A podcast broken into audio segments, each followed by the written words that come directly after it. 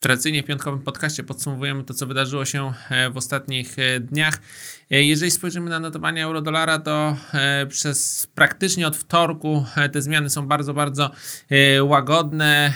Główna para walutowa była niewrażliwa na słabe dane z europejskiej gospodarki, słabe dane z Niemiec, P M I, dzisiejsze indeksy I F O, indeks C E F.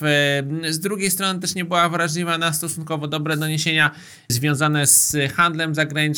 To porozumienie na linii, a przynajmniej zawieszenie broni na, na dłuższy czas w kontekście handlu zagranicznego pomiędzy Chinami i Stanami Zjednoczonymi w tym momencie jest scenariuszem bazowym. Seria spotkań, e, najbliższe spotkanie głównego negocjatora i wicepremiera Chin z prezydentem Trumpem. To wszystko oznacza, że będziemy mieli w tym kontekście przynajmniej na jakiś czas spokój. To z kolei powinno pomagać europejskiej walucie. Natomiast na żadne z tych negatywnych czy pozytywnych sygnałów wspólna waluta nie reagowała. Natomiast jeżeli chodzi o sytuację na złotym w ostatnich dniach, to cały czas złoty jest słaby. Perspektywa niskich stóp procentowych, a być może jeszcze niższych niż w tym momencie, osłabia krajową walutę. Z kolei w regionie mamy szanse raczej na podwyżki stóp procentowych, inflacja rośnie, inflacja bazowa na Węgrzech przekroczyła trzy procent. Dodatkowo inne waluty rynków wschodzących nie są obciążone kwestią słabości w strefie euro, więc one radzą sobie stosunkowo dobrze. W Ameryce Łacińskiej, w Azji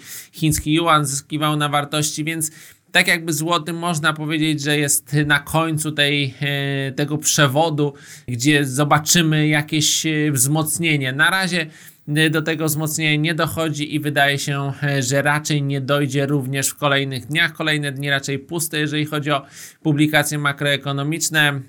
Trochę danych o inflacji ze strefy euro pod koniec tygodnia, wstępne za luty, indeks I S M w piątek ze Stanów Zjednoczonych, ale to wszystko nie są publikacje, które mogłyby jakoś dramatycznie zmienić sytuację na głównej parze walutowej czy też na złotym, więc nadal ten trend boczny, ale słaby złoty, słaby w stosunku do większości walut.